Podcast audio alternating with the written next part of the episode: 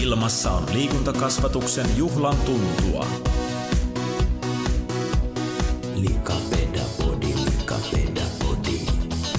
Tämä on podcast, jossa heittäydytään joukkueen edun puolesta ja tarjoillaan liikuntapedagogisia lättyjä suoraan lapaan.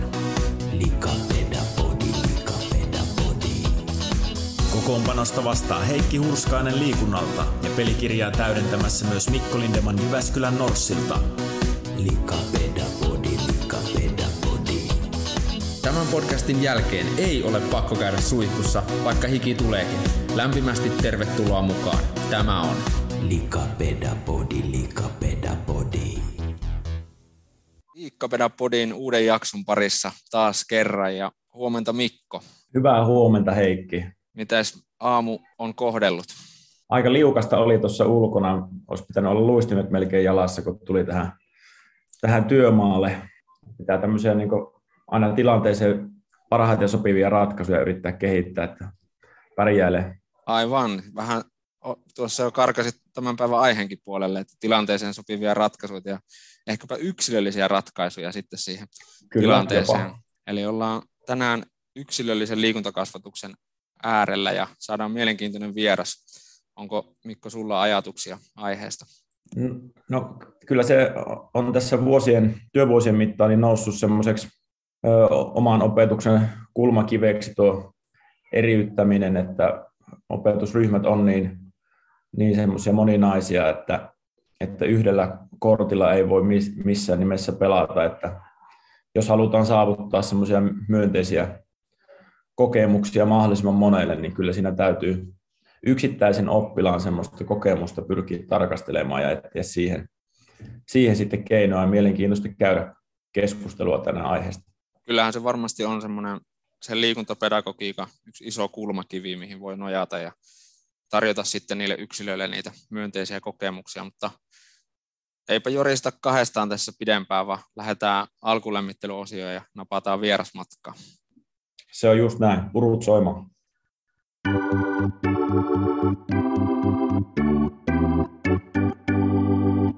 Ja sieltä urut vaimeneet ja saadaan alkulämmittelyosio käyntiin hikikarpaloita otsalle. Tänään Liikkopedapodin keskustelu tosiaan keskittyy yksilölliseen liikuntakasvatukseen ja vieraaksi saimme tämän, tätä aihetta viime vuosina tutkineen ja aiheesta väitelleen lehtorin tuolta liikuntatieteellisestä tiedekunnasta. Tervetuloa Liikkopedapodiin Terhi Huovinen. Kiitoksia. Mukava saada Terhi sinut tähän aamuun meidän vieraaksi ja oikeastaan mennään suoraan asiaan tämän alkulämmittelyn osalta, eli hikikarpaloita vieraankin otsalle. Kysymykset kuuluu mitä, missä, milloin ja miksi. Eli lyhyt taustoitus siitä, mitä teet ja miksi arvelisit olevasi vieraana Liikkapedapodissa. No mä olen tosissaan tuolla liikuntatieteellisessä tiedekunnassa lehtorina ja opetan siellä äh,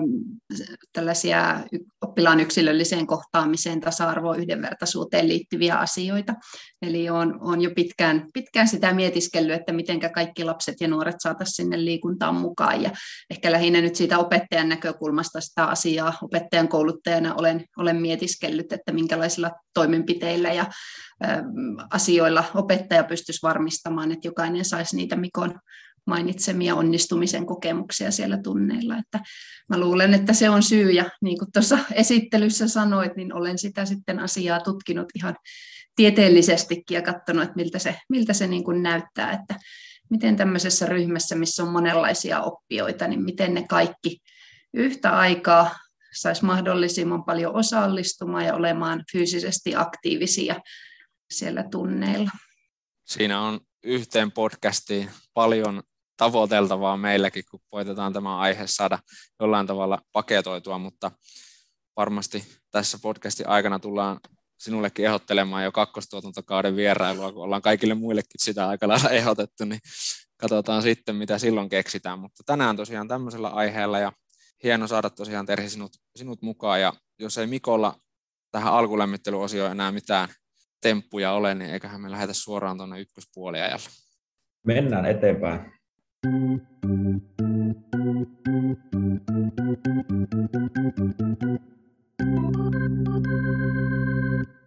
Urut hiljenee jälleen ja saadaan ykköspuoliaika käyntiin. Tällä puoliajalla keskustellaan siitä, että mitä se yksilöllinen liikuntakasvatus tarkoittaa siellä koulussa ja erityisesti sitä oppilaan ja oppimisen näkökulmasta. Toisella puoliajalla sitten koitetaan paneutua vielä opettamisen näkökulmaan vähän tarkemmin. No se eriyttäminen, yksilöllistäminen ja sen op- heterogeenisen opetusryhmän huomioiminen kokonaisuudessa on varmasti yksi iso haaste sille opettajalle, kun se alkaa sitä oppituntia suunnittelemaan ja sitten toteuttamaan ja vielä loppujen lopuksi arvioimaankin. Mutta jos kysytään Terhi ja Mikko teiltä ensin, että miksi te näkisitte, että opetusta tulisi eriyttää? Mikä siihen ajaa? Mikä, mitä, miten perustelisitte tätä? No, jos mä nyt vaikka ensin, ensin sanon, niin kyllähän se niin tietysti lähtökohta varmasti koko liikunnan opetuksessa on se, että me halutaan, että ihan joka ikinen oppilas siellä tunnilla saisi niitä onnistumisen kokemuksia, pystyisi osallistumaan toimintaan ja kokisi, että on hyvä siinä liikunnassa ja ehkä innostus siitä niin paljon, että sitten innostus harrastamaan ja ylläpitämään sit sitä omaa, omaa toiminnallista kykyänsä eri tavoin liikkumalla, niin kyllä se on niin kuin se lähtökohta, että me haluttaisiin ihan jokaiselle niin kuin tarjota jotakin. Ja sitten kun tiedetään, että lapset, nuoret, jokainen ihminen on erilainen, meillä on erilaisia tavoitteita, meillä on erilaista osaamista, niin tota, se sama kaikille ajatus niin kuin jo lähtökohtaisesti, niin eihän se voi toimia, vaan jollakin tavalla se yksilöllisyys sinne täytyy huomioida. Ei minulla kyllä tuohon, tuohon ole juurikaan lisättävää. Ehkä just ajattelen se jopa tämmöisenä tämän opetusvelvollisuudenkin kautta, että, että mulla on opettajana velvollisuuskin niin kuin pyrkii niin kuin tavoittamaan ne kaikki, oppilaat. Et, et, et saisi sillä omalla, omalla työllä niin, niin sitten mahdollisimman monen, monen siihen toimintaan mukaan, niin kuin Terhi tuossa sanoikin. Kyllä. Ja mun mielestä toi on niin kuin jotenkin semmoinen, että se on ehkä tässä mun työuran, mä olen kuitenkin parikymmentä vuotta ollut tässä tässä työssä mukana, niin mä luulen, että toi ajatus on niin kuin kirkastunutkin opettajille jotenkin paljon enemmän. Muistan sieltä ihan uran alkuvuosilta, kun kohtasin opettajia ja liikunnan opiskelijoita, jotka niin oli sitä mieltä, että, että kaikkien oppilaiden opetus ei kuulu mulle. Että sen hoitaa sitten ne, ne tapaukset, joilla on jotakin haasteita, niin sen hoitaa joku muu, mutta että sitä ei ole enää viimeiseen kymmeneen vuoteen ei ole niin kuin tämmöistä ajatusta tullut esille. Että kyllä toi vel- velvollisuus ja mahdollisuus on niin kuin sisäistetty, että se on niin kuin opettajan tehtävä. Tuo mahdollisuus oli hyvä, kun nostit sen esille sieltä, että se, vaikka se on to, toisaalta ikään kuin velvollisuus ja kuuluu siihen opettajan työhön, mutta silti se on varmastikin ennen kaikkea mahdollisuus, että sen pystyisi näkemään ne yksilöiden erilaiset potentiaalit ja sitten saamaan niistä kaiken irti siellä koulun liikuntatunnilla. Niin se, on, se oli hyvin sanottu.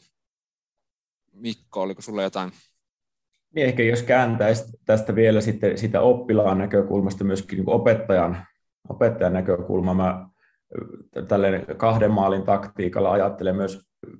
joitakin asioita vähän tälleen niin positiivisen itsekkäästi, että, että koska ne oppilaat on myös mun lähimpiä työtovereita, niin mä voin mahdollistaa tällä eriyttämisellä sen, että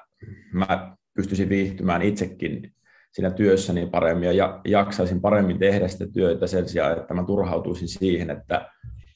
että toistuvasti mun tunneilla olisi sellaisia tilanteita, joissa oppilaat vetäytyisi sivuun tai, tai ne jotenkin niin kuin kokee sen toiminnan epä, epämiellyttäväksi, niin eihän sella, sellä tavalla niin kuin sitä omaa työtä jaksaisi myöskään tehdä, että se on tavallaan ikään kuin myöskin sillä tavalla positiivisessa mielessä pakkokin etsiä niitä keinoja jo, joskus se tietenkin niin kuin on myös semmoinen ra- raskas ja turhauttavakin tie tuntuu, että lyö vähän päätä seinään ensin muutaman kerran ennen kuin joku, joku niin kuin reitti löytyy, millä, millä niin kuin saa vaikka jonkun yksittäisen oppilaan tavoitettua siihen toimintaan. Mutta, mutta näen sen myös tämmöisenä ihan työssä jaksamisen kysymyksenä. Tuohon tota, mulle tulee mieleen yksi kokenut opettaja kerran sanoi musta ihan loistavasti sen, että, tota, että hän niin kuin aina ajattelee tämmöisessä, että jos joku haastava tilanne tai oppilas, joka ei niin kuin haluaisi, haluaisi vaikka osallistua tai ei innostu siitä, mitä hän on tarjonnut, niin hän niin kuin ajattelee, että hän on sen oppilaan puolella, ei sitä oppilasta vastaan. Ja se on jotenkin minusta semmoinen hirveän hyvä lähtökohta ajatus sille, että miten siitä tilanteesta eteenpäin. Että eihän me, ja toi just mitä Mikko sanoit, että että niin kuin se työssä jaksaminen, se on aivan eri juttu, kun sen oppilaan kanssa yhdessä mietitään, että hei, no mitäs me tehdään. Tänhän pitäisi kuitenkin olla kivaa. Liikuntahan on leikkiä lähtökohtaisesti, että vaikka meillä tietysti opetussuunnitelma antaa paljon tavoitteita ja, ja niin kuin siellä on paljon semmoista, niin kuin, sellaista taustaa, joka tota, on niin kuin hyvin perusteltua, miksi ihminen tarvii liikettä, mutta se, niin se kuitenkin se, miten sitä tehdään, niin senhän pitäisi olla sellaista iloa ja hauskaa ja leikkiä. Ja jos opettaja muistaa pysyä sen oppilaan puolella, joka ikisen oppilaan puolella, niin se varmaan on niin hyvä semmoinen pedagoginen ohjenuora. Se kyllä kuulostaa, kuulostaa siltä ja jotenkin kuulostaisi heti paljon mielekkäämmältä paikalta mennä myöskin opettamaan, että jos siellä on kaikki toistensa puolella, niin äkkiseltä kuulostaisi siltä, että siinä, siinä liikuntasalissa tai siinä liikuntaympäristössä olisi ihan kiva olla opettajanakin. Ja sitä pohtia sitten tuolla kakkospuoliajalla. Mutta Terhi nosti tuossa opetussuunnitelmankin esille, eli siellä opetussuunnitelmassakin erilaisia ajatuksia tästä eriyttämisestä on, mutta se siellä koulussa niitä tuen tarpeita on varmasti tosi vaihtelevasti, että se oppilasryhmä voi olla heterogeeninen tosi monella eri tavalla, mutta jos nyt sä oot asiaa, asiaa tutkinut ja tehnyt tästä väitöskirjaakin ja siitä, että millä tavalla se opettaja esimerkiksi voisi sitten huomioida niitä, mutta jos mietitään niitä oppilaita, niin minkälaisia, mit, mitkä on niitä yleisimpiä tuen tarpeita, mitä ajattelisit siellä koulussa tällä hetkellä koululiikunnassa tällä hetkellä oleva ja mitä opetussuunnitelma sitten tästä eriyttämisestä sanoo? No varmasti niin kuin ne semmoiset näkyvimmät haasteet, mitä on, niin ne varmaan liittyy just siihen tarkkaavaisuuteen ja semmoisen oman toiminnan ohjauksen haasteisiin, että ne on semmoisia ulospäin, ulospäin suuntautuvia haasteita, Eli ne voi näkyä, näkyä siinä, että oppilas ei jaksa keskittyä ja keksii omaa tekemistä tai ei osallistu toimintaan tai mm, käyttäytyy niin sanotusti häiritsevästi siellä tunnilla. Et se on varmaan semmoinen, mikä niin kuin ehkä kuormittaa opettajia kaikista eniten. Mutta sitten tietysti erilaisia mm, fyysisen toimintakyvyn haasteita voi olla. Tiedetään, että mm, oppilaiden liikuntatausta on aika aika tota, polarisoitunut, osa harrastaa paljon liikuntaa, hyvä, hyvä kunto ja hyvät taidot, ja sitten on paljon niitä, niitä oppilaita, joilla tota, ei, ei sitä taustaa ole, ja on, on taidoissa ja kunnossakin vielä tekemistä. Sitten tietysti näitä muita psyykkisiä ää, asioita voi olla mielenterveyden haasteet, varsinkin tuolla yläkoulun puolella lukiossa on ehkä sellaisia, jotka, jotka sitten tota, enemmänkin näkyy, mutta kyllä siellä alakoulun puolella myöskin on, on oppilaita, joilla on esimerkiksi tunteiden säätelyhaasteita tai, tai voi olla, voi olla jotakin muutakin mielenterveyden ongelmaa. Sitten tietysti erilaiset sosiaaliset haasteet ei tule siinä ryhmässä oikein toimeen, ei osaa sitä omaa toimintaa säädellä, hallita toimintaansa, ei osaa huomioida toisten toisten oppilaiden tunteita. Ja tota, näille kaikille on sit löydettävissä monenlaisia diagnooseja, mutta tota, ehkä se, niin se toiminnan kautta ymmärtäminen on niin siinä arjessa jotenkin se, semmoinen, niin mikä auttaa opettajaa ehkä sit miettimään, että no millä keinoilla näihin asioihin sitten voisi, millä tavalla voisi auttaa sitä oppilasta osallistumaan. Joo, kyllä. Ja tässä on tuo arki, arkisana ollut viimeisimpinä, viimeisimmissä podcasteissa oikein esillä aika paljonkin, että se oli tuolla taidon oppimisen puolella, kun kysyttiin, että mitä, mitkä on riittävät motoriset taidot, niin silloinkin Timo Jaakkola ja Sami Kalaja totesi, että kyllä sen näkee sitten siinä oppilaan arjessa, että mitkä on riittävät motoriset taidot, että miten hän pystyy toimimaan siinä. Ja sitten taas eilen eilen oltiin Mikko Huhtiniemen kanssa fyysisen toimintakyvyn äärellä, niin hänkin sanoi, että sekin on tosi arkinen asia, että siitä arjesta selviytyminen, niin tämä arki hienosti tässä nyt rakentuu. Että siitähän tässä varmaan koko liikuntakasvatuksessa nyt loppujen lopuksi on kyse, että koitetaan auttaa siinä arjessa selviytymistä ja siitä, siitä ikään kuin löytämään niitä hyviä juttuja itselle oppilaalle. No ehkä tuosta, mitä tuossa sanoit, että niitä on, niitä on tosiaan paljon ja ne löytyy sieltä arjen kautta. Ne, tai arjessa näkee sitten niitä erilaisia, vaikka diagnooseja on varmasti läjäpäin, mutta se, että miten, miten se arki toimii. Jotenkin tuohon liikuntatunnin tilanteeseen, että kun nykyään puhutaan hirveästi näistä avoimista oppimisympäristöistä ja toiminnanohjauksen haasteista esimerkiksi ihan muussakin opetuksessa, niin millä tavalla ajattelisit, että liikunta poikkeaa sitten, kun liikunnassa ollaan aina käytännössä aika avoimessa oppimisympäristössä, niin miten se, onko niin kuin, koetko tai oletko tutkimuksessa havainnut semmoista, että selkeä ero sieltä vaikka luokkatilanteesta sitten siihen liikuntatilanteeseen, että jos oppilaalla on tietynlaisia diagnooseja esimerkiksi taustalla, mutta ne ei välttämättä siellä luokkatilanteessa tukkaa sitten esille, vaan ne pompsahtaa esille sitten siellä liikunnassa. Joo, kyllä se tota, mun tutkimusaineistossa mä huomasin niin selkeästi sen, että yksi semmoinen liikunnanopettajan tai liikuntaa opettavan opettajan niin keskeinen taito on kyllä se, että hän osaa tehdä siitä oppimisympäristöstä, oli se sitten niin kuin sisällä tai ulkona tai suljetussa tai avoimessa tilassa, niin osaa sen niin kuin järjestää sillä tavalla, että, että se on niin kuin oppilaan näkö, kannasta selkeä. Et varsinkin ne, joilla on jotakin tämmöiseen tarkkaavaisuuteen liittyviä pulmia siellä, niin se, että jos opettaja organisoi sen tosi sekaavasti tai, tai ei ole niin kuin jotenkin määritellyt niitä suorituspaikkoja selkeästi niin, että ne niin kuin näkyy, näkyy siellä, että missä on tarkoitus tehdä ja mitä on tarkoitus tehdä, niin se niin kuin aiheuttaa sen, että siellä kyllä haasteita sillä tunnilla on niin kuin paljon enemmän kuin se, että se organisointi on selvä ja oppi, oppimisympäristö ihan fyysisesti on rakennettu selkeäksi. Ja ne voi olla niin kuin hyvin pieniä tekijöitä sellaisia, että esimerkiksi miettii, että missä kohtaa sitä valtaisaa kenttää tai metsää tai missä nyt oletkin opettamassa, missä sä annat vaikka ne ohjeet, miten ne oppilaat on, onko ne kauheassa sekavassa läjässä vai laitatko sä ne jotenkin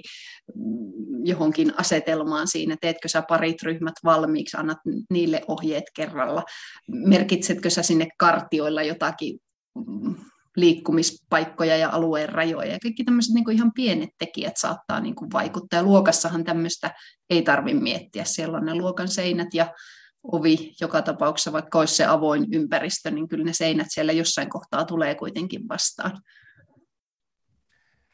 Niin, tuosta ajatuksesta jatkan, että tässä opetusharjoittelun ohjaamisen yhteydessä, jos luokanopettajien kanssa tai luokanopeopiskelijoiden kanssa käydään sitä keskustelua, että minkälaiset niin kuin opetukseen liittyvät asiat on, olisi niin kuin yh, yhteneviä, että niin semmoisia niin yleisellä tasolla toimivia, että, että, että ope voi hyödyntää niitä nimenomaan tilanteesta toiseen, että välillä opeopiskelijakin ajattelee liikuntaympäristön hyvin semmoisen niin erillisenä saarekkeena, vaikka se toki on erilainen ympäristö ehdottomasti, mutta heidän silmät joskus avautuukin sen ajatuksen kautta, että kun he alkaa miettiä, että minkälaiset asiat tukee tai helpottaa niiden oppilaiden oppimista siellä luokassa, että kun niillä on paljon rutiineja siellä, niin sitten ne huomaakin, että yhtäkkiä kun ne alkaa etsiä niitä samoja asioita ja toteuttaa niitä samoja tukitoimia, tämmöisiä just mitä Terhi mainitsitkin, tämmöisiä merkkauksia tai selkeitä paikkoja tai toistuvia rutiineja tai kirjattuja tota, rakenteita, mitkä on siellä luokassa esillä, niin samalla tavalla sitten liikuntatunnilla niin yhtäkkiä alkaakin hommat helpottua. Ja sitten tuohon ihan siihen niin kuin visuaaliseen ympäristöön, niin se, se on todella niin kuin tärkeä ja aika pienilläkin asioilla siihen voi just vaikuttaa toi, että miten vaikka tämä tilaa, tilaa havainnollistetaan ja merkitään, että joku pelikenttä just kartioilla merkattuna, että onko siellä kolmea eri värisiä kartioita, siellä täällä vaikka merkattaisiin jotain tiettyjä kuvioita. Sen sijaan, että merkataan yhdellä värillä yksi rinki ja toisella värillä toinen rinki, niin ne onkin paljon helpompi hahmottaa, että usein opettajana itse ajattelee, että, tai tietääkin, on suunnitellut sen asian, että no tässä tapahtuu tätä ja tätä, mutta vaikka joku esimerkkinä pesiskenttä, että jos ykköspesällä on kolme eri väristä kartiota ja sivurajat on myös kolmella eri värisellä kartiolla ja kakkos- ja kolmospesä yhtä lailla kolmella erillä värillä merkattuna, niin sellainen oppilas, jolle se toimintaympäristö on, on niin kuin uusi tai sitä ei kohdata kuin vaikka pari kertaa vuodessa, niin ei, ei ne niin kuin oikeaan paikkaan siellä kovin helposti löydä. Sen sijaan, että jokainen eri niin kuin asia siitä pelikentästä rajat ja vaikka sitten esimerkiksi nämä pesispesät niin olisikin havainnollistettu eri värisillä kartioilla, niin sitten se helpottaa myös tietenkin opettajan havainnointia yhtä lailla. Että Joo, toi on tosi hyvä ja selkeä esimerkki. Toinen, mikä mulle tulee mieleen, niin ihan niinkin yksinkertainen asia, opettaja usein näyttää niitä tehtäviä. Niin tota,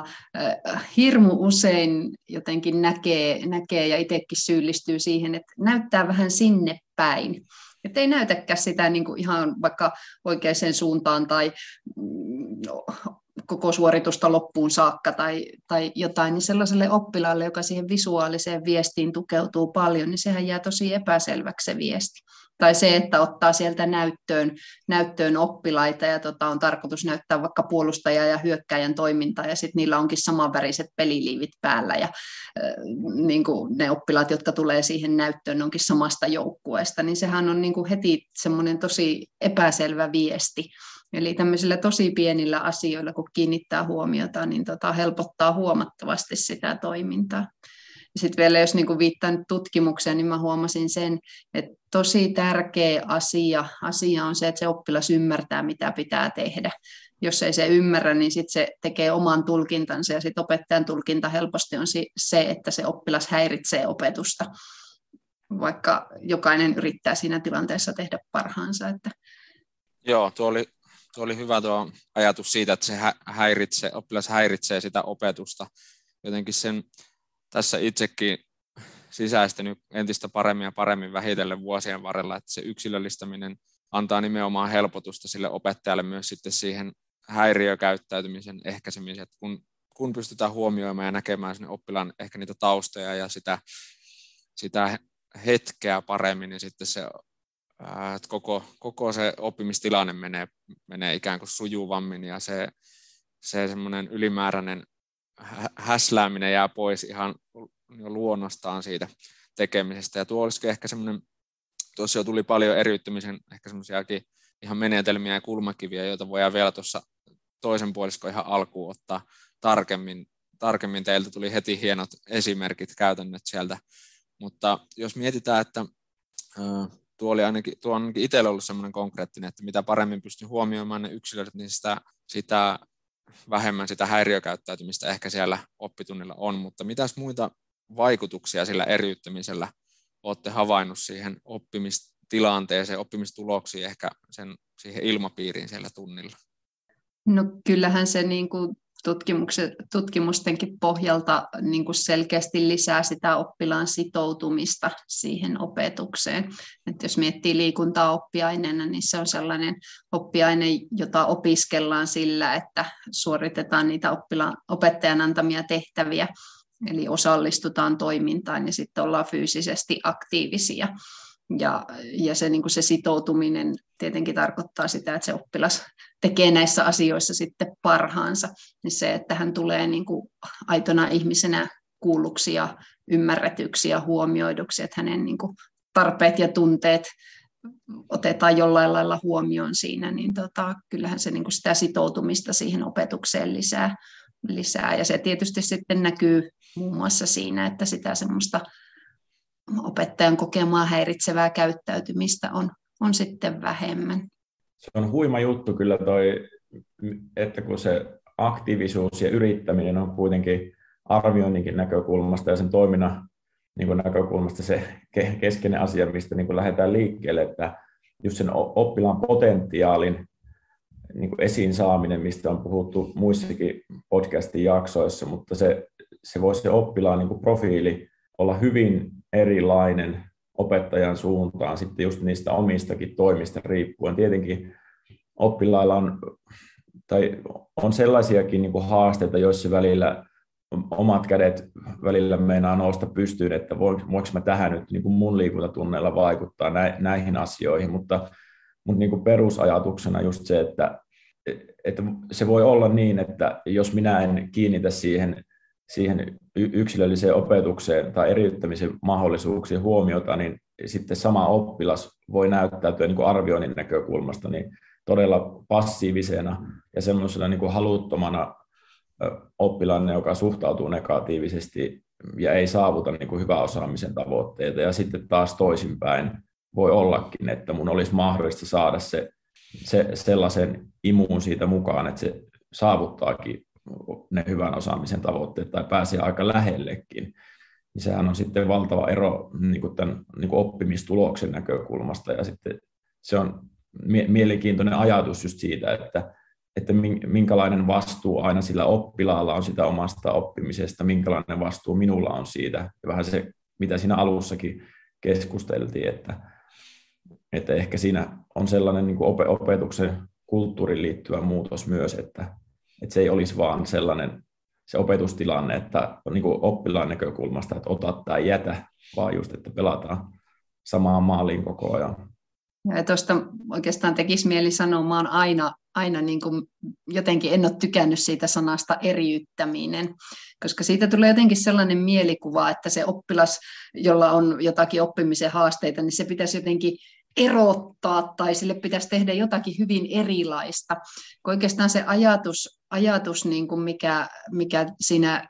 eriyttämisessä niin kuin opetussuunnitelmankin ja meidän lainsäädännön pohjalta on, ja se, mitä tässä on puhuttu siitä ilmapiiri ja sen tunteen,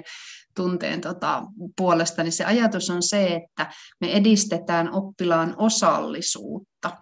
Eli, eli me ei tehdäkään niin eriyttäviä toimia, vaan me tehdään osallisuutta lisääviä toimia. Niin se on jotenkin jotenkin siellä mä oon yrittänyt löytää sille jotakin sellaista niin kuin järkevämpää sanaa tai jotenkin semmoista, että se ajatus tulisi niin kuin ymmärrettäväksi, koska mä oon huomannut, että kun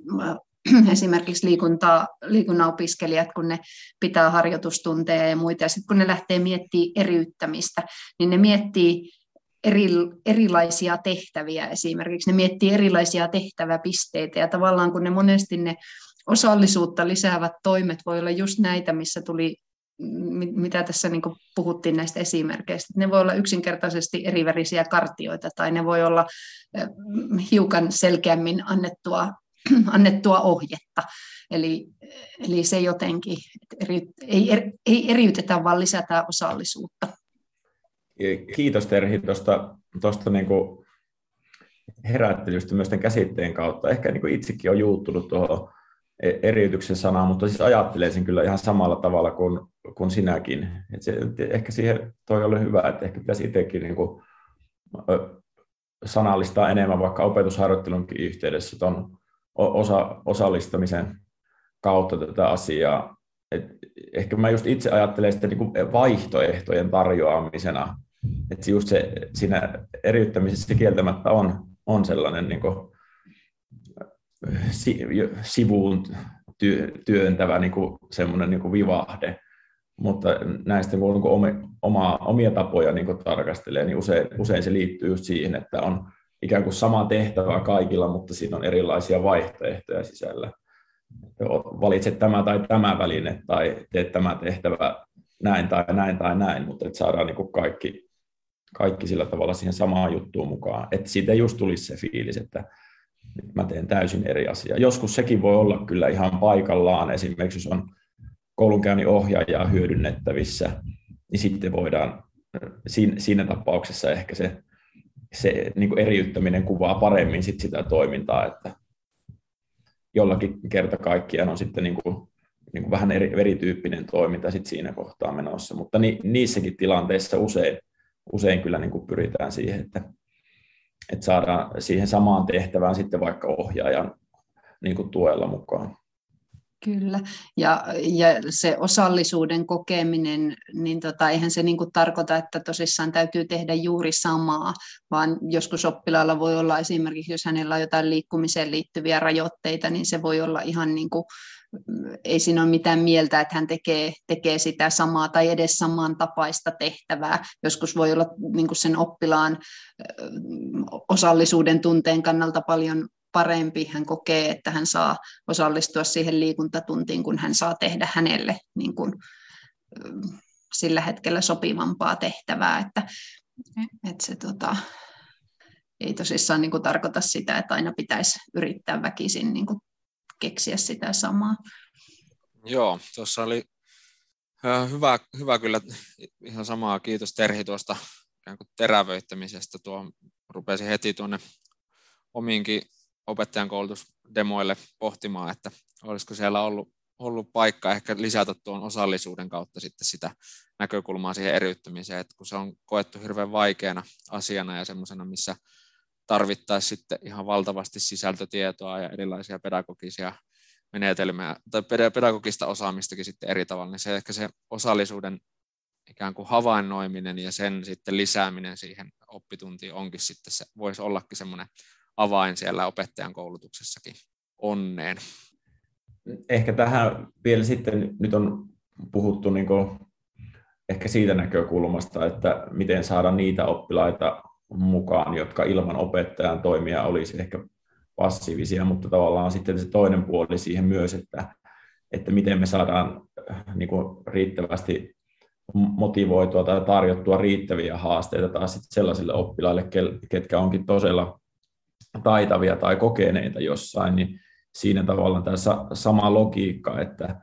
että sitten etsitään niitä yksilöllisiä väyliä myös niin kuin siihen, että, että voidaan, voidaan niin kuin joskus sitten eri, niin sanotusti eriyttää ylöspäin tai, tai mit, mitä termiä sitten haluttaisikaan tässä kohtaa käyttää. Että, koska sekin voi sitten luoda sen, sen passiivisuuden kokemuksen, että jos Open linssi onkin pelkästään sitten vaikka niiden oppilaiden kohdalla, jotka, jotka sitä, sitä apua tarvii siihen, että saadaan he heidät toimintaan mukaan, niin sitten taas toisesta päästäkin voidaan joskus niin kuin ikään kuin kärsiä tässä kohtaa, mutta se on sitten sitä isoa, isoa haastetta siinä, siinä opetustyössä, että miten tavoitettaisiin mahdollisimman moni, mutta omassa opetusfilosofiassa kyllä niin kuin vaakakuppi painottuu sinne niin kuin hieman kokemattomampaan kolmannekseen kuitenkin, että, mutta ne on ehkä semmoisia arvovalintoja myös, mitä siinä opetuksessa tulee tehtyä. Joo, sitten niin kuin kuitenkin ihan hyvä muistaa, että ei se välttämättä ole pois keneltäkään. Että esimerkiksi niin tuommoinen, että siellä osa oppilaista niin on, on vaikka jostain liikuntamuodosta tosi kiinnostuneita ja he vaikka harrastaa sitä ja ovat taitavia, niin sehän niin kuin antaa opettajalle mahdollisuuden esimerkiksi tehdä, tehdä jotakin sellaisia niin kuin työpistetyöskentelyä. Sä tiedät, että hei, noi pärjää, noi saa hyvät pelit tuolla aikaiseksi, mä annan niille välineet ja tilan ja ajan niin sitten sä pystyt keskittymään niihin, jotka tarvii sun apua paljon enemmän. Tarvii sitä ohjausta ja tarvii sitä opettajan kannustusta ja tsemppiä ja ehkä myöskin joskus joku oppilas saattaa tarvita jopa sitä, että se ope tekee yhdessä sen oppilaan kanssa, osallistuu siihen peliin ja on vähän siinä niin kuin nostattamassa sitä, että hei, tämä, on hyvä juttu ja kokeillaan se tehdään. Niin tota, se rohkeasti luottaa siihen myös oppilaiden osaamiseen ja innostukseen. Ja sitten niin kuin vielä yksi ajatus tuli tuosta mieleen, niin se, että on monesti niin kuin meidän opiskelijoiden kanssa puhuttu siitä, kun ollaan harjoiteltu jonkun vaikka pelin sääntöjen soveltamista, että jos siellä on oppilas, jolla on vaikka liikunta, liikkumisen rajoitteita tai, tai jotain tällaista, niin ollaan puhuttu siitä, että ei sovelleta niin, että siltä parhaalta oppilaalta kielletään juokseminen ja korinteko ja maalinteko ja, ja kaikki se, mikä siinä pelissä on kaikista hauskinta vaan yritetään löytää, löytää se sovellus niin, että joka ikinen oppilas sillä oppitunnilla saisi toimia sen oman toimintakykynsä niin kuin maksimilla, jos haluaa, jos on se päivä, että haluaa haluaa pelata täysillä vaikka tai, tai jotakin, että se jotenkin se niin kuin ajatus myös siinä minusta on hirveän tärkeä, että, että ihan jokainen oppilas siellä tunnilla on tärkeä, että ei me haluta tappaa niiden innokkaiden innostusta sillä, että se koululiikunta on jotenkin heille sellaista mutta se ei niin kuin tarkoita sitä, että sit me samanaikaisesti unohdettaisiin ne, ne jotka niin kuin opettajaa tarvitsee enemmän. Että mutta se on kyllä haastavaa, tosi haastavaa, että kyllä se mun yksi tutkimuksen päätulos valitettavasti oli se, että, että sen opettajan, joka heterogeenista oppilasryhmää opettaa, sen pitää samaaikaisesti hallita ihan tosi monta juttua. Sen pitää hallita siihen vuorovaikutukseen liittyvät asiat, sillä pitää olla sitä sisältötietoa. Jos se opettaja ei niin siitä sisällöstä tiedä mitään, niin kyllä niitä vaihtoehtoja on aika hankala keksiä ja se näkyy kyllä siinä opetuksessa. Ja sen lisäksi pitäisi osata vielä niin kuin viestiä, viestiä fiksusti ja organisoida ja nähdä ja kuulla kaikki oppilaat, että ei, ei se niin kuin helppo homma ole. Ei varmasti. Kyllä ja tietääkin sen, että se on, se on kyllä iso haaste ja nimenomaan sitten, kun jos se oppilasryhmä vielä on molemmista päistä ikään kuin se taitotaso ja osaamisen taso ja tekemisen taso on niin kuin pidentynyt molemmissa päissä, niin sitten, sitten varsinkin sitä opettajan niin kuin osaamista kyllä kaivataan ja sillä, sillä selkeästi varmaan noihin oppimistuloksiin ja siihen motivaatioon, niin kuin tuossa keskustelittekin äsken, eli myöskin sieltä, mitä Mikko mainitsi sieltä toista päästä varmaan itselläkin se kokemus siitä, että joskus on joutunut niitä rajoitteita kokemaan siellä koululiikunnassa, että on saanut, ei ole saanut tehdä korea tai ei ole saanut, saanut tuota, polttaa pelaajia pesiksessä tai tehdä, tehdä kaikkea, mitä olisi halunnut ihan välttämättä tehdä, koska on tietenkin ollut taitoja siihen jossain vaiheessa, niin harmittaa. Ja se, se syö sitä motivaatiota. Mutta hei, pikaisesti tässä ollaan raapastu pintaa oppilaan tarpeesta ja oppimisen näkökulmasta siitä, mitä, mitä se eriyttäminen tai yksilöllistäminen tai osallisuuden lisääminen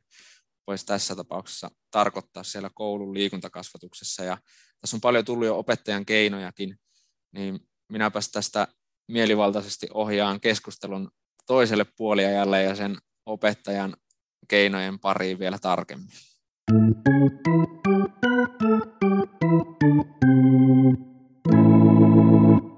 Näin ollaan tässäkin jaksossa edetty siihen, että toinen puoliaika on alkamaisillaan ja tuossa ensimmäisellä puoliajalla keskusteltiin jo hiukan myöskin näistä, tai siellä tuli jo meidän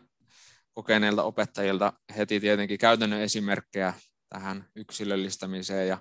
tällä puoliajalla sitten mennään vielä, vielä hieman tarkemmin niihin ja pohditaan sitten yleisestikin tuota liikuntakasvatuksen esteettömyyttä ja ehkä yhden, yhdenvertaisuutta sen opettajan näkökulmasta, mutta opetussuunnitelmasta ihan lyhyesti tuossa ekalla puolella kanssa oli asiaa, mutta se jäi ehkä sitten, jätettiin tänne toiselle puoliajalle, niin mitä se opetussuunnitelma meiltä nyt sitten tämän eriyttämisen tai yksilöllistämisen suhteen edellyttää?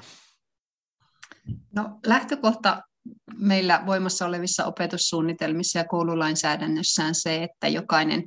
oppilas saa ikäkautensa ja edellytystensä mukaista opetusta. Eli se on niin kuin se ihan kaiken lähtökohta. Ja tota, sitten mitä siellä opetussuunnitelmassa sanotaan sitten vähän yksityiskohtaisemmin, niin se ajatus tällä hetkellä on tämmöinen niin kuin sen tilanteen ja koko ryhmän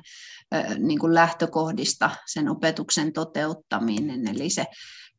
ei, ei niin, että kohdistetaan sitä tukea vaan sille oppilaalle, jolla on niitä oppimisen haasteita, vaan siinä huomioidaan myöskin se opetusryhmän vahvuudet ja oppimis- ja kehitystarpeet, esimerkiksi se oppimisilmapiiri siinä ryhmässä, koska se on niin semmoinen ensiarvoinen, että se ilmapiiri on hyvä, jotta sitten oppilaat uskaltaa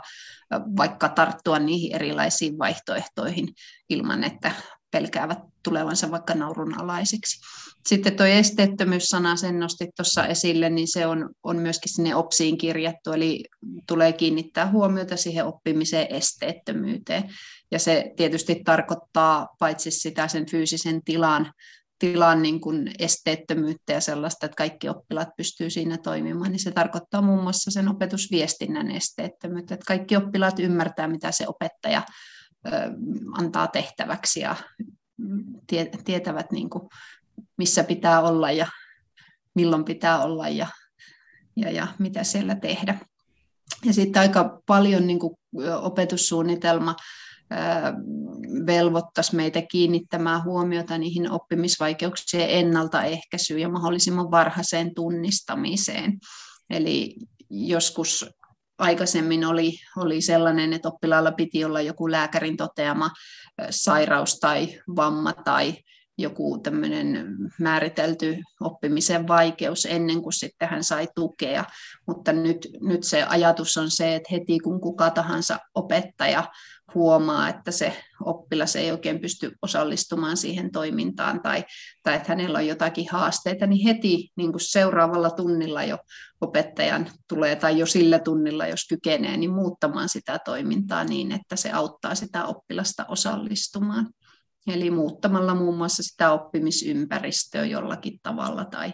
muuttamalla sitä viestintää tai käytettäviä välineitä.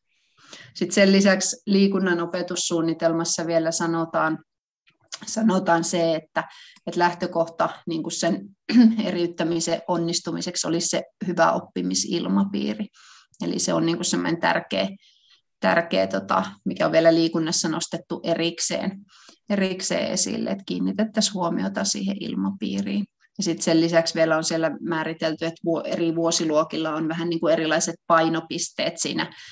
siinä tota,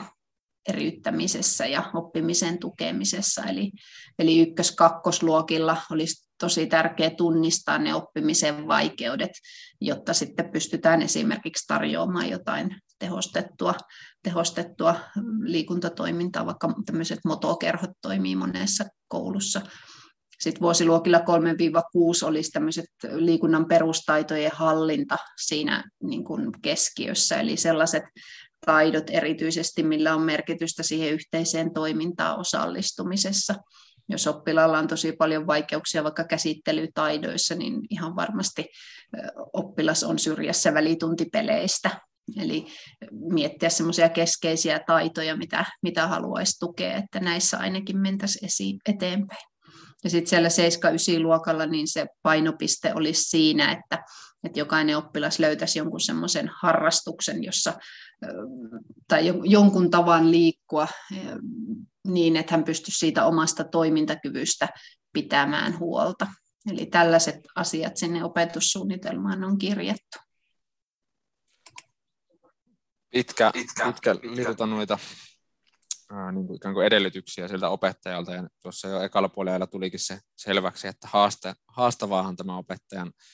työ tämän yksilöllistämisen suhteen on. Tuossa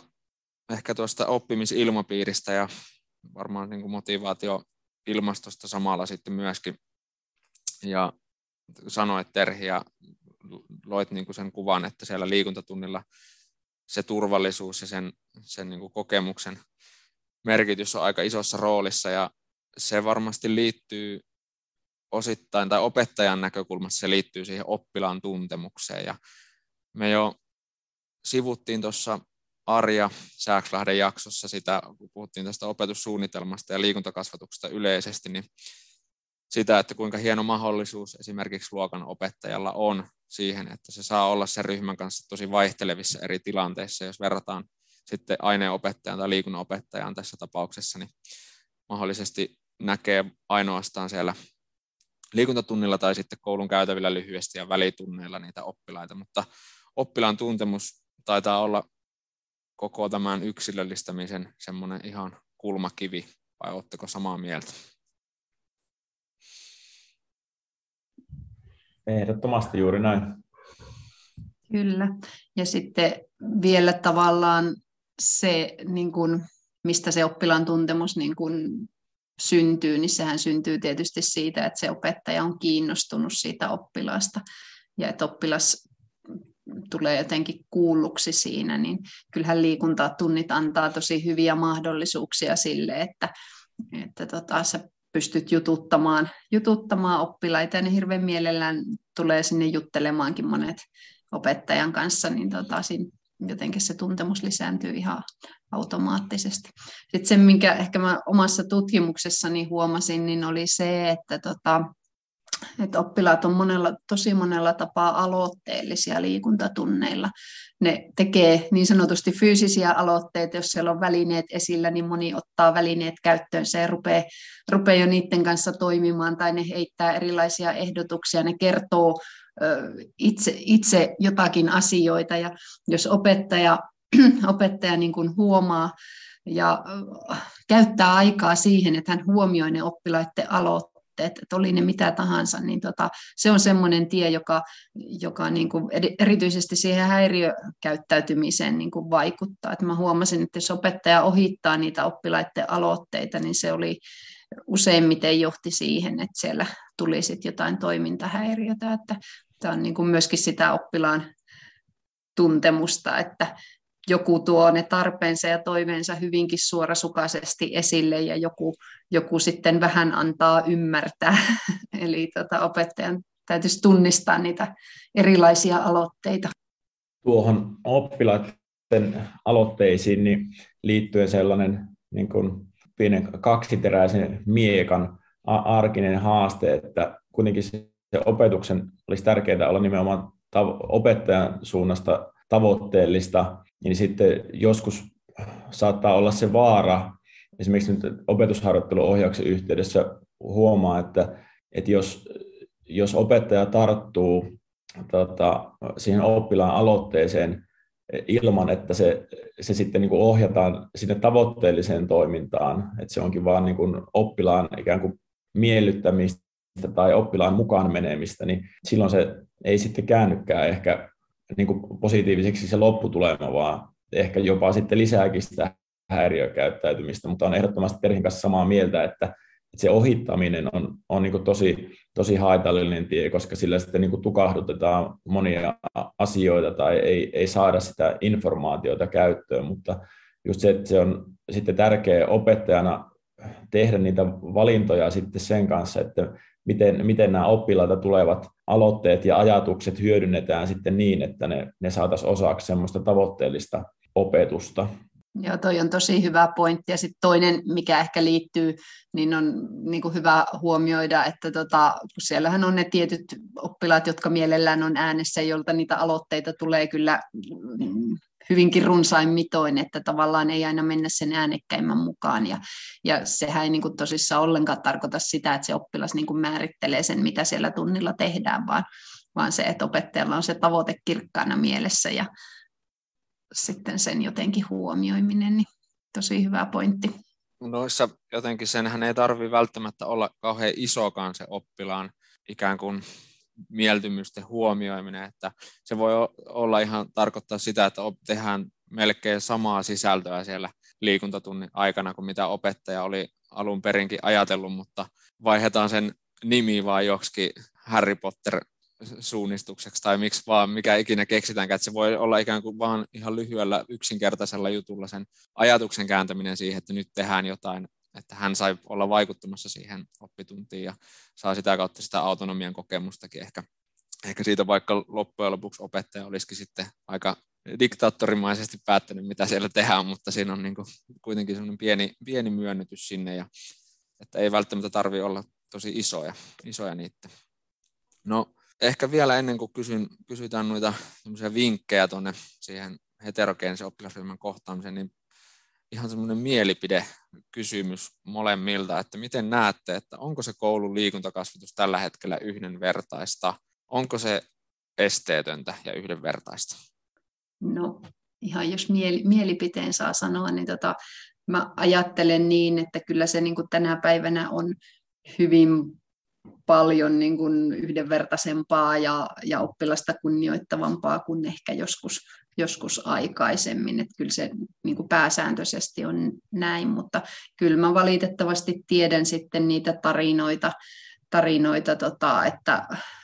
oppilas, jolla on esimerkiksi ollut joku, joku niin kuin selkeä toimintarajoite, niin kyllä se hänen koululiikunta on ollut hyvin paljon sitä syrjässä olemista ja, ja semmoisia niin opettajan määräämiä eriyttäviä toimia, mitkä ei ole sille oppilaalle ollut miele- mielekkäitä, että ei tämä asia varmaan ikinä niin kuin valmiiksi ja täydelliseksi tule ja kyllä varmaan ihan joka ikinen opettaja kannattaa, kannattaa välillä aina katsoa peiliin, että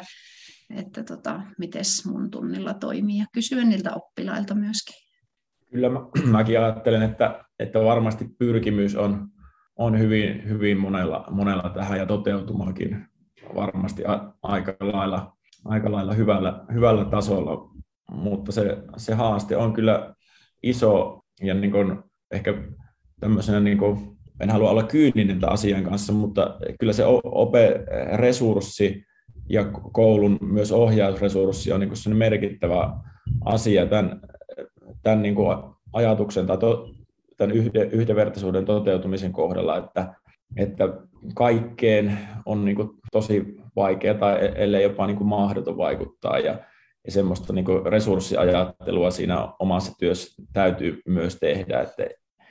kyllä liikunnan opetuksen tai opettajuuteen liittyy niin, niin paljon erilaisia niin kuin tärkeitä näkökulmia, että sitä niin kuin valintaa täytyy, täytyy tehdä ja sitten se, niin kuin se ajatus ehkä siitä, että jokaisella oppitunnilla tavoittaisi jokaisen, niin se on ehkä semmoinen niin kuin utopia tai semmoinen niin kuin ideaali, mikä niin kuin tosi harvoin toteutuu, mutta välillä voi sitten niin kuin taputtaa itseään olkapäähän, että, että tämmöinenkin ihme, ihme pääsi tapahtumaan, mutta että on sillä tavalla myös niin kuin itsensä kanssa, että jos, jos niin kuin semmoisella tasaisella rytmillä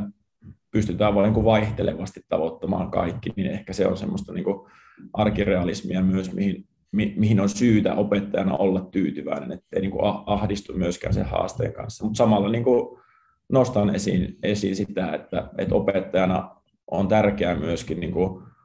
koulun johdon kanssa ja erityisopetuksen ja ohjaajien kanssa käydä aktiivisesti sitä keskustelua ja yhteistyötä niistä, niistä tuen tarpeista, ettei jää myöskään niin kuin yksin sen, sen haasteen kanssa tai ajattele, että nyt minä opettajana tulee jotenkin niin kuin riittämätön niin kuin saavuttamaan näitä opetuksen tavoitteita. Kyllä, ihan ehdottomasti. Ja kyllähän niin kuin yksi semmoinen selkeä asia, mikä vaikuttaa siihen, että kuinka hyvin sä pystyt yksilöitä kohtaamaan, niin onhan se ryhmäkoko. Että onhan se ihan eri asia, jos sulla on siellä 10 oppilasta kuin jos sulla on 30 oppilasta ihan kärjestetysti. Että, että jotenkin se mä siinä mun väitöstutkimuksessa mä tota, ihan, mulla oli nauhoitettuja oppitunteja koko lukukauden ajalta, niin se oli kyllä niin kuin ihan hurja se ero tämmöisessä lähemmäs 30 oppilaan luokassa, niin siellä ne viisi vähintä, vähiten sitä huomiota saanutta, niin ne oli vaan niin kuin, oliko se joka kolmannella tai viidennellä tunnilla, kun opettaja ne huomasi niin kuin yksilöllisesti, kun taas sitten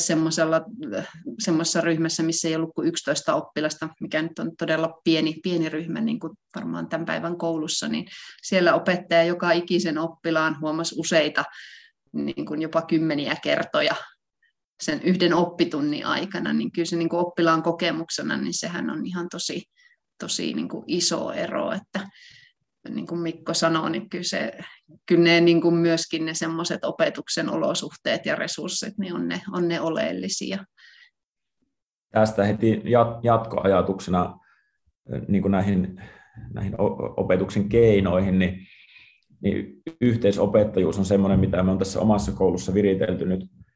nyt niin kuin sille enemmissä määrin mukaan tähän liikuntaan, että yhdessä niin kuin rinnakkaisen ryhmän liikunnan kollegan kanssa sitten sit pidetty tunteja erityisesti nyt kevään ja, ja syksyn niin ulkojaksoilla, kun salitilat on nyt valitettavasti sillä tavalla rajalliset, että ei yhdessä ehkä niissä, mutta se, että, että sekin on hyvä semmoinen mahdollisuus, että vaikka se ryhmä olisikin vähän isompi, mutta jos on kaksi, kaksi opettajaa paikalla, niin sillä voidaan myöskin niin kuin vaikuttaa niihin opetusjärjestelyihin ja näihin osallistamisen keinoihin niin kuin eri, erilaisilla tavoilla, mitä ehkä sitten niin kuin oman ryhmän kanssa itse. Että usein tulee se tunne, että joutuu kannattelemaan monta asiaa niin kuin omilla harteilla ja sitten joutuu niitä valintoja tekemään, että nyt olisi hyvä mennä kohtaamaan tätä yksittäistä oppilasta, mutta mitäs mä sitten teen näille 20 muulle,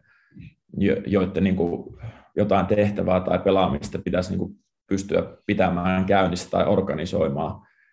niin sitten usein yhdessä kollegan kanssa tehdessä, niin voi sitten näitä ratkaisuja tehdä helpommin, edellyttäen tietysti, että, että se oppilaan tuntemus olisi myöskin niin kuin molemmin puolin riittävällä tasolla, että, että tunnetaan toinen, to, toisemme niin kuin tekemisen tapoja, mutta sitten sitä, niitä toisen ryhmän oppilaita myös, että, että se informaatio on riittävä, mutta se on ollut ainakin itselle ihan positiivinen kokemus, että, että on voinut myöskin niin kuin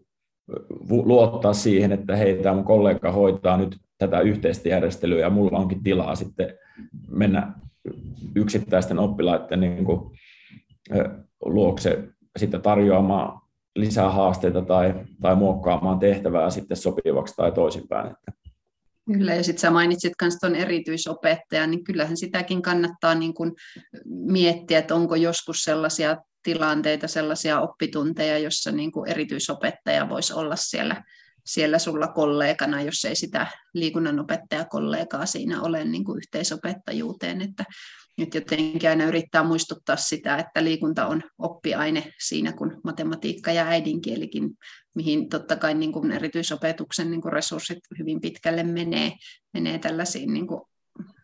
akateemisiin aineisiin, mutta sitten kun miettii tavallaan sitä, että, että varsinkin siellä alaluokilla monet sellaiset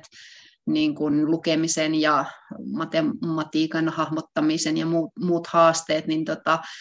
miten niitä pystyisi parhaiten tukemaan, niin se voisi ollakin tämmöinen niin kuin motorinen toiminta. Ja sitten se niin kuin erityisopettajakin voisi sinne tuoda paljon sellaista, mikä sitten hyödyttäisi siinä vaikka sen lukemaan oppimisessa tai, tai jossakin muussa. Ja sitten se samalla auttaisi sen niin kuin opetuksen toteuttamista siellä liikunnassa. Toi onkin tosi hyvä ajatus, että ehkä sitä, en tiedä onko siinä, jos mä oikein niin kärjistän sitä ajatusta, niin jotain sellaista taustalla, että, että no kyllä ne siellä liikunnassa aina, aina pärjää, että, että kyllä ne sillä jotain, jotain saa aina niin kuin aikaiseksi, tai sitten e, tämä on nyt ehkä niin kuin vähän rumaista sanottu, mutta niin erkkaupen näkökulmasta, että jos täytyy siirtyä eri, eri tiloihin, laittaa vähän takkia päälle ja mennä ulos, niin onko se semmoisia niin semmoisia pieniä kynnyksiä kuitenkin niin kuin ylitettäväksi, mitkä sitten tätä yhteistyötä saattaa niin kuin haastaa, mutta, mutta se toi on hyvä, hyvä pointti, että ehdottomasti ta- tasa-arvoisesti ajatella myöskin niin kuin oppiaineiden kesken tätä asiaa. Siinäpä hyviä pohdintoja ja pähkäilyjä tuosta yhteisopettajuudesta ja niin kuin muutenkin opettajien välisestä yhteistyöstä siellä koulun sisällä ja varmasti kuulijoillekin sitten erilaisia ajatuksia siitä. Ollaan ehkä tultu jo aika loppupuolelle tätäkin puoliaikaa ja täällä on sitten varmaan semmoinen, semmoinen kysymys meillä vielä tai mulla mielessä, että mitä, mikä kiinnostaa erityisesti, jos siellä opettaja-opiskelijoita on kuulolla, eli, eli niitä vinkkejä, niitähän aina kaivataan, käytännön vinkkejä ja semmoisia yleistyksiä, niin mitä Terhi sanoisit, vinkkejä opettaja-opiskelijalle semmoisen heterogeenisen oppilasryhmän kohtaamiseen? Mulla on täällä laitettu ylös itselle tämmöinen sitaateissa, että miten huomaan tarpeen yksilöllistämiselle ja ehkä tämän ympärillä, niin minkälaisia vinkkejä antaisit? Joo, toi onkin, kun siinä ei ole mitään sellaista niin selkeää, että milloin se oppilas tarvitsee tukea. no, yksi tietysti mun mielestä on, niin kuin, että jos se oppilas ei pysty osallistumaan toimintaan, että se on jostakin syystä sivu, sivussa tai luovuttaa helposti tai ei sitten saavuta niitä tavoitteita, niin silloinhan sitten niin kuin täytyy, täytyy niin kuin miettiä, että mitä, mitä hän tälle asialle voisi tehdä. Ja tosissaan niin kuin Opsikin sanoo, niin sille pitää heti tehdä jotakin, että sitä ei niin kuin kannata katella kovin pitkään, että se oppilas ei pysty osallistumaan. Mutta oikeastaan niin semmoinen vinkki, minkä mä haluaisin tota, sanoa, että mun väitöskirjan yksi semmoinen keskeinen tulos oli se, että, että jos me halutaan, että joka ikinen oppilas, niin se, joka on niin kuin tosi taitava ja innokas liikkumaan, kun sitten se, jolla niitä haasteita on, niin tota, yksi ihan selkein sellainen tapa, millä jokainen jokaisen niin kuin aktiivisuus ja osallistuminen lisää, lisääntyi, niin oli ne oppilaskeskeiset työtavat. Eli se oli ihan semmoinen selkeä, se selitti jopa kolmas osan siitä aktiivisuuden ja osallistumisen vaihtelusta. Eli jotenkin opettajana niin kuin oppia luottamaan siihen, että vaikka se ehkä voi tuntuakin sellaiselta, että tota, se on aluksi voi tuntua vähän sekavalta ja siellä voi tulla vähän meteliä ja, ja vaikka mitä, mutta se, että, että jollakin tavalla sitä oppilaslähtöistä opetusta lisää, vaikka niitä, mitä Mikko on monesti tuonut esille, näitä tarjota niitä vaihtoehtoja, tarjota se, että oppilas saa itse päättää, missä järjestyksessä se menee vaikka jonnekin pisteille tai siis tämmöisiä niin kuin keinoja, että se opettaja, jos se joka määrää, niin se oli niin kuin yksi semmoinen ihan selkeä. Ja yllätys, yllätys, kun on tutkittu suomalaisten opettajien käyttämiä työtapoja, niin tota, siellä kahden kärjessä on, on tämmöinen tehtäväopetus ja komentoopetus. Eli tota, se, siinä on niin kuin vielä meillä jokaisella petrattavaa, että, että tota, lisättäisiin, mietittäisiin niitä erilaisia vaikka ongelmanratkaisutehtäviä sinne tai, tai jotakin pariohjausta tai, tai jotakin työpisteitä, jossa oppilaat voi tehdä niitä valintoja itse ja rakentaa vaikka itse sen vaikka telinen radan, eikä olekaan niin, että opettaja on määrännyt etukäteen, että no tänään harjoitellaan kieppiä ja kuperkeikkaa, vaan että oppilaat itse päättää, että no mitä, minkälaisia telineitä me tänne tehdään, niin se uskokaa pois, se lisää sitä aktiivisuutta ja osallistumista. Kiitos Terhi arvokkaasta kommentista. Toi on kyllä varmasti, sen mä tunnistan niin kuin harjoitteluohjauksessa käydystä keskustelusta, että, että kyllä välillä opiskelijat, jos ei nyt kauhulla ajattele sitä, niin, niin kuin semmoisella pienellä jännityksellä, että, että menet, menettääkö siinä jotenkin niin kuin kontrollin ja niin kuin tavallaan monesti, tai tietenkin opettajana haluaa sitä, että on tuntuma siitä, että asia on jotenkin niin kuin omissa näpeissä, mutta ne ei ole niin kuin toisiaan poissulkevia juttuja, että kiinni on sitten just siitä, että miten se autonomia ohjataan tai rakennetaan siihen tuntiin sisään, että sehän ei just tarkoita mitään avointa kaaosta, vaan niin valinnan paikkoja, jotka opettaja tarjoaa. Ja joku vaikka to, mainitsit tuon telinen radan rakentamisen, niin sehän on ihan totaalisen varma kaos, jos avataan varasto-ovet ja sanotaan, että hakekaapa tuolta ja alkakaapa rakentaa, mutta et sit sen sijaan, että jäseneltäisiin, että hei, että ottakaa sitten noin ja miettikää sitten tuohon kohtaan salia joku semmoinen juttu, mistä teidän mielestä tulisi vaikka tasapaino eniten, eniten nyt niin kuin hyödynnetyksi tai haastetuksi ja jollekin toiselle porukalle sitten ottakaa sitten noin ja miettikää joku sellainen, missä tulisi joku hyppy ja alastulo. Et sitten se autonomia voidaan niin rakentaa e-, eri tavoilla, että, mutta toi on hyvä, hyvä muistutus siitä, että, että ei pidä pitää niin kaikkia lankoja omissa käsissä, mikä on varmaan niin opettajalle aika sellainen tyypillinen juttu. Vielä tuohon niin Heikin kysymykseen vastauksena tai siihen niin vinkkeihin, niin itse haluan ohjata vaikka tuntisuunnitelmia konkretian kautta sitä, että, että opettajana miettii sitä tunnin rakennetta läpi ja peilaa sitä niihin oppilaisiin, jotka sinne tunnille tulee ja ajattelee niin kuin mielessään, että, että miten ne oppilaat nyt tässä, tai miten se tietty oppilas nyt toimii tässä kohtaa, kun ollaan niin kuin tässä kohtaa salia ja kun me käynnistetään tämä tehtävä tai kun se alkaa tehdä tätä tehtävää, niin miten, miten ajattelee, että se toimii. Ja sitten kun sen, sen kautta miettii sitä läpi, niin sitten saattaa löytää itsensä semmoista ajatuksesta, että no hei, tuossa kohtaa se muuten varmaan niin alkaa tehdä ihan omiaan. Ja sitten käy sen kelaan uudestaan läpi ja sitten löytääkin ehkä jonkun toisen, toisen tien tai, tai vaihtoehdon, millä sitten niin kuin tavoittaa sitten semmoisia yksilöllisiä ratkaisuja, niin sellainen e-, en, ennakointi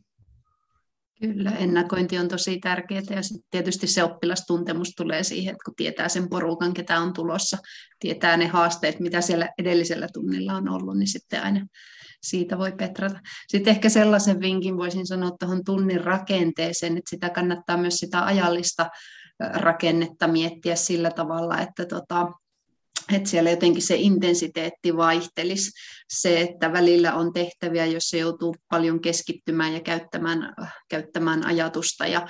ja välillä on sitten niitä, joissa saa höntsätä niin kuin aivot narikassa tyyliin, totta kai aina tavoitteen mukaan, mutta että jotenkin sitä myöskin miettiä sen ajallisen rakenteen niin kuin vaihtelua ja sitten myöskin sen fyysisen intensiteetin vaihtelua sillä tunnilla, niin tota, ne on semmoisia asioita, mitkä sitten tukee, tukee oppilaita, joilla on niin kuin hyvin erilainen fyysinen kunto ja toimintakyky. Ja myöskin sitten se tarkkaavaisuus, se on jotenkin, kun se tehtävä vaihtuu riittävän usein ja se niin kuin tapa, millä tehdään, vaihtuu riittävän usein, niin se auttaa sitä, että pystyy ylläpitämään sitä tarkkaavaisuutta. Siinäpä kasa vinkkejä ja varmasti näillä pääsee jo, pääsee jo eteenpäin ja tuo, sieltä tuli, tuli isoja asioita, mutta niistä kun vähitellen alkaa opetella, opetella itselleen toimivimpia vaihtoehtoja ja työtapoja, niin löytyy, löytyy sinne reitti siihen yksilölle huomioimiseen. Meillä alkaa olla taas aika melko lailla täynnä ja kohta kiire jo eri, eri puolille, niin minäpä ohjailen tätä keskustelua urkujen kautta jatkoajalle.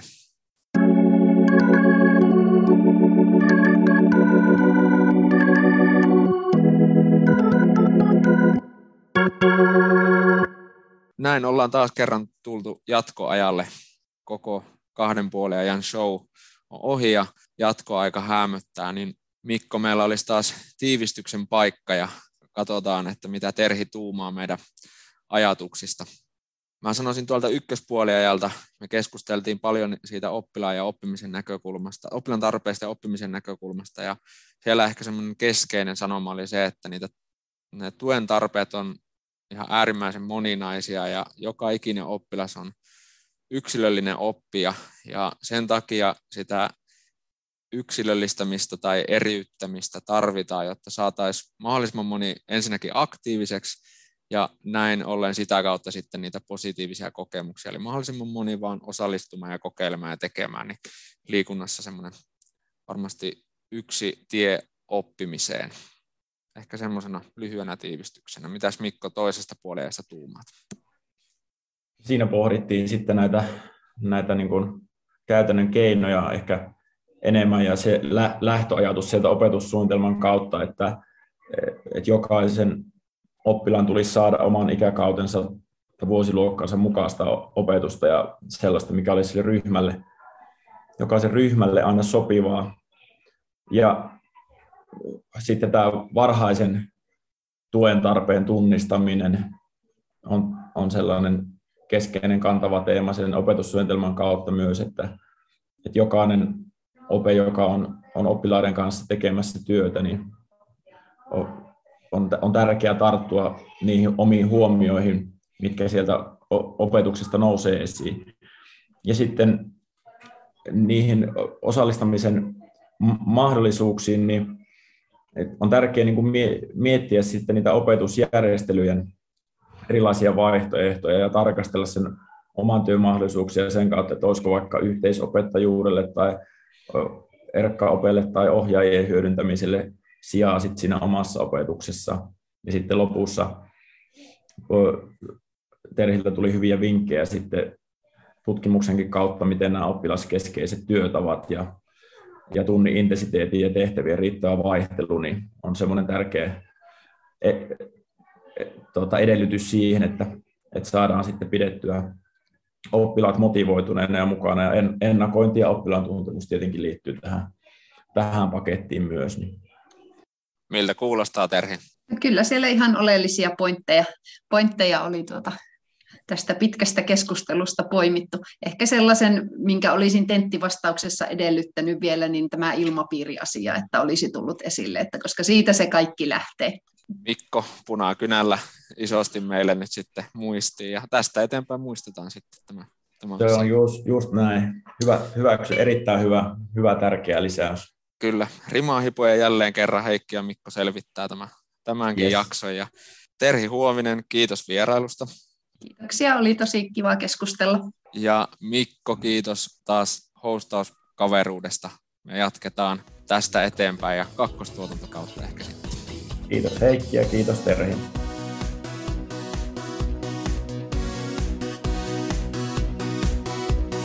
Likapeda.